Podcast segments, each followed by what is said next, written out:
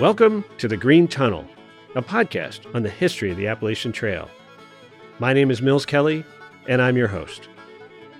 The Delaware Water Gap is one of the most breathtaking spots along the entire Appalachian Trail. It has been a favorite subject of landscape painters since at least the middle of the 19th century. Artists loved it, with steep slopes on either side of the water gap framing your view of the river.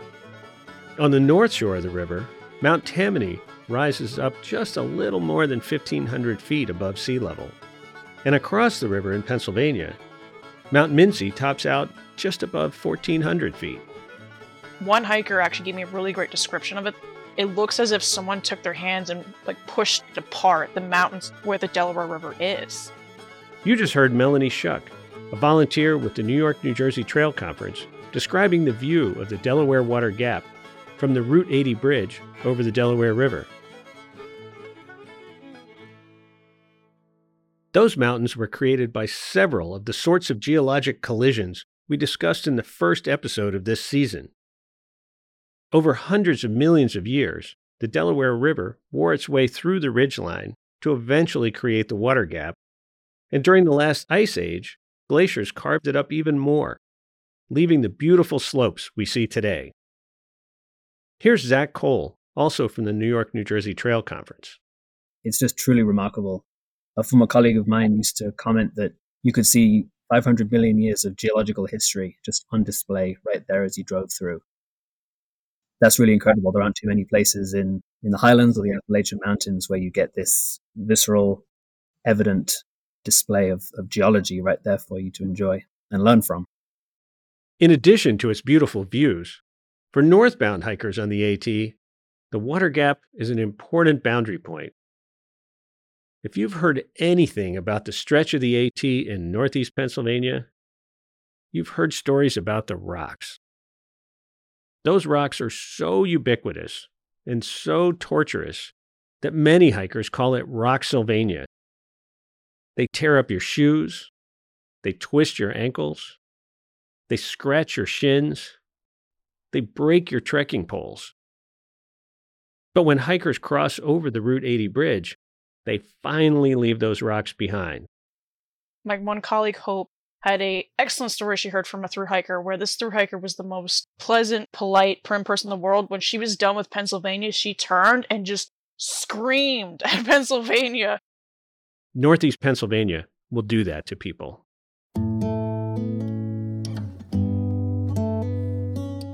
For all its beauty, getting across the river means crossing a bridge.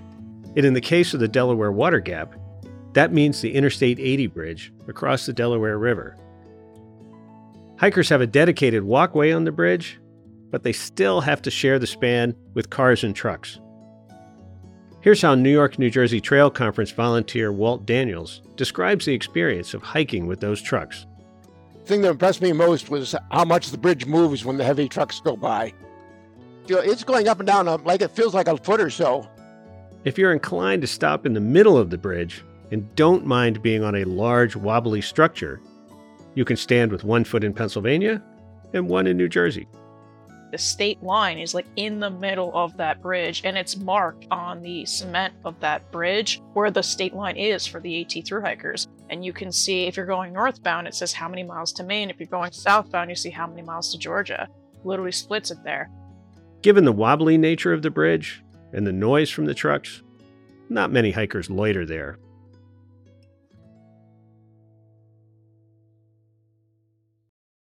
Fortunately, if you're hiking northbound on the trail, as soon as you leave the noise of the bridge behind, the trail takes you up into the Kittatinny Mountains of New Jersey and Worthington State Forest, and eventually to Sunfish Pond, a small glacial lake that is one of the most beautiful spots along the entire AT in the Garden State.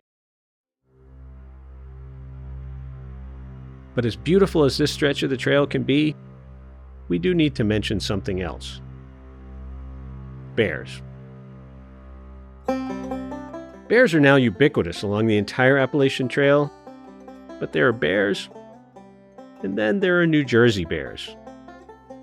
I'm not sure why, but it seems to me that over the past decade or so, more and more of the bear human encounters I've heard about that have gone wrong involve New Jersey bears.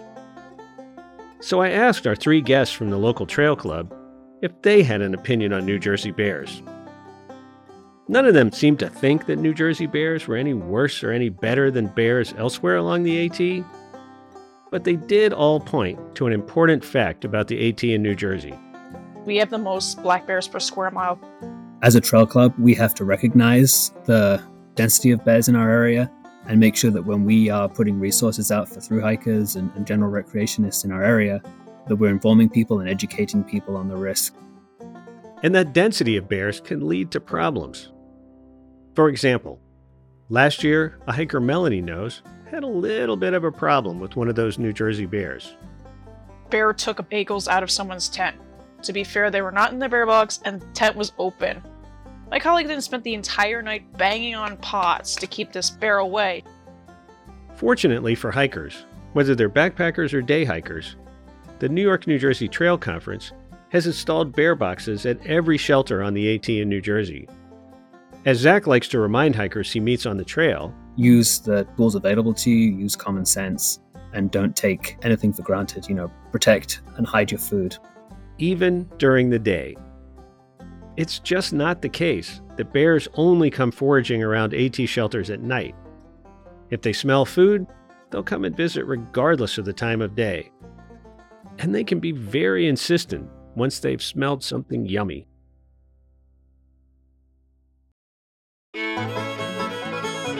And despite what our guests had to say about New Jersey bears, it's still my impression that bears you might meet in New Jersey can be just a bit more insistent than others along the trail. Assuming I'm right, put everything that might smell interesting into the bear box as soon as you arrive at a shelter. And during the day, make sure you carry your food in a proper canister. Don't wait to find out just how insistent a local bear might be. The Green Tunnel is a production of R2 Studios at the Roy Rosenzweig Center for History and New Media at George Mason University. Today's episode was produced by me. Jeanette Patrick and Jim Ambuske are the executive producers. We want to offer a special thanks to Melanie Shuck, Walt Daniels, and Zach Cole of the New York New Jersey Trail Conference for sharing their stories about the Delaware Water Gap and the New Jersey Bears with us. Original music for our show is produced by Scott Miller of Swoope, Virginia, and Andrew Small and Ashley Watkins of Floyd, Virginia. We're able to bring you this show through the generosity of the Andrew W. Mellon Foundation and many individual donors like you. To help us continue to produce the world's best podcast on the Appalachian Trail, please visit our website at r2studios.org and click on the Support Us link to make a donation of any amount. We really appreciate it. Thanks for listening, and we'll see you soon.